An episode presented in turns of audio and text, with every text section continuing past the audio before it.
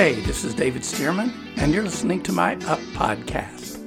Today, I want to talk about being ageless. Oh, we all want that, don't we? As a teenager, I used to live in Southern California, Orange County. And during that time, I'd haul my long green surfboard, which I called the Pickle, down to Newport Beach every weekend. I wasn't much of a surfer now. In fact, I was terrible at it. But I did love the wind and the waves, and I still do. It had been a long time since I'd done that, so a few years back, near the Mexican coast, I asked one of my friends who lived there where I might take some surf lessons. A shocked expression washed over her face.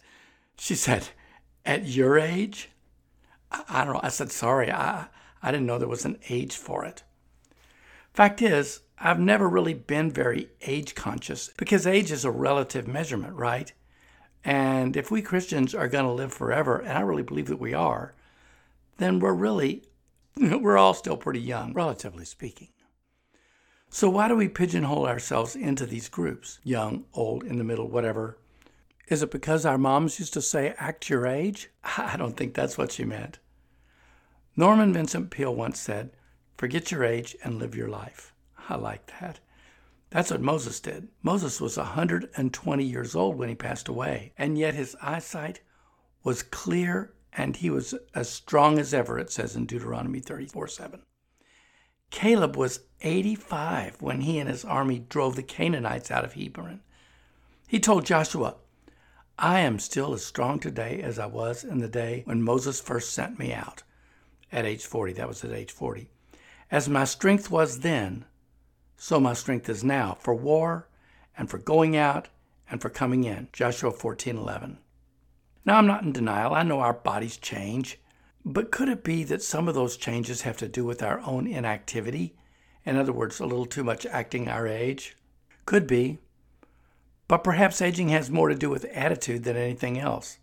I remember Lester Sumrall saying, I've seen 15 year olds who are old and 80 year olds who are young. In fact, he was one of them because being young is about having a future. It's about having hopes and dreams. I've noticed this too. I've seen teenagers as grumpy as curmudgeons. I've seen octogenarians, that's a good word, isn't it, as light-hearted as kids. Childlikeness is a trait that can either be despised or cultivated. I want to say to you, release your inner child. It's a prerequisite for living in the kingdom of heaven. Jesus said that. Matthew 18:3. Verily I say to you, except ye turn and become as little children, you shall in no wise enter the kingdom of heaven. And by the kingdom of heaven, I think Jesus was talking about not just heaven per se, going to heaven. He was talking about entering into the good life, the kingdom life that God designed for all of us to live. You got to be young at heart to do that. What I'm trying to do here is liberate you from the compulsion to live the way everyone else does. Don't feel compelled to squeeze yourself into your culture's predetermined mold. Rise above all that and be yourself the self God promises you can be because you're not really young and you're not middle aged and you're not old. You're ageless. So, just as an aid, I put together five steps, and they'll work for you whether you're 10 or 100. Number one, lighten your load.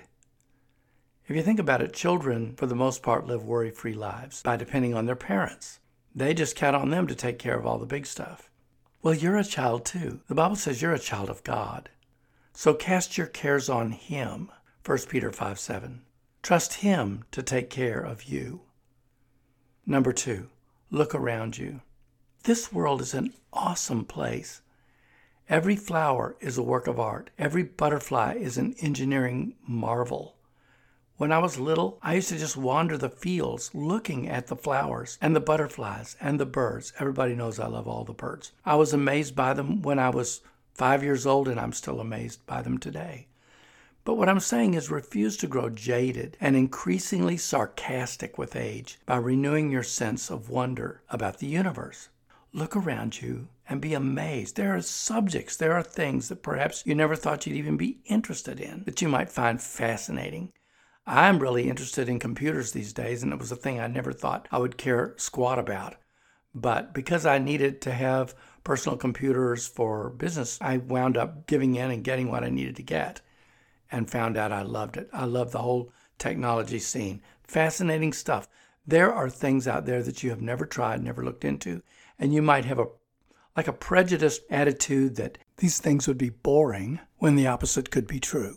They could be fascinating to you. Okay, number three, love freely. A little kid gets a parakeet and accidentally lets it out the window. I know this because I did this. And then they immediately want another one. That's the first thing I told my mom after we lost that bird. I said, I want another parakeet.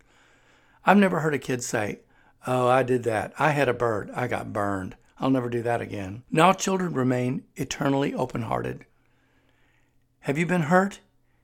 Keep yourself open to new possibilities. You never know. Your new best friend or even your soulmate could be waiting just around the bend. Number four, love yourself. Give yourself time to indulge in your own interests and hobbies. Appreciate yourself. I was just thinking about that this morning. How as a little kid, I'd sit in the bathtub and I remember looking at my hands and thinking, my hands are so awesome. I looked at them and I'd think, oh wow, I love the pinky orange color. They're just fabulous. Hands, just hands. But they were my hands and I appreciated them and I respected them. I don't know, maybe that had something to do with my later becoming a guitar player and, and a writer. Uh, appreciation for what God put in me, how He designed me. Love yourself. Steal a few moments every day to do something you want to do just because you want to do it. Something enjoyable, something fun. We work too much and play too little. I really believe this. Respect yourself enough to treat yourself well. Treat yourself kindly, thoughtfully, and with respect. After all, next to God Himself, you're your own best friend. And as for God, I mean, He already thinks you're awesome, so why not agree with Him? Number five, five points. Look up. What I'm talking about is cultivate hope.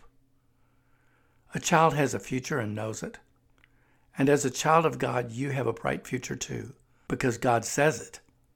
He says, I know the plans I have for you plans for good and not for evil, to give you a future full of hope. He also declared that the path of the righteous is like the light of dawn that grows brighter and brighter to the perfect day. That's my favorite verse in the whole Bible, Proverbs 4:18. Brighter and brighter, that's what I expect. Brighter and brighter every day. Your future is full of promise, so expect good things to happen every day and every day to get better than the one before. Yeah, we do tend to lose our childlike attitudes as we age, but we can regain them too. Stay young. Return to God in simple, hopeful positivity and faith, and remain ageless. Hey, thanks for listening to my Up podcast. If you'd like to hear more, just click the subscribe button and I hope you have an up day all the way.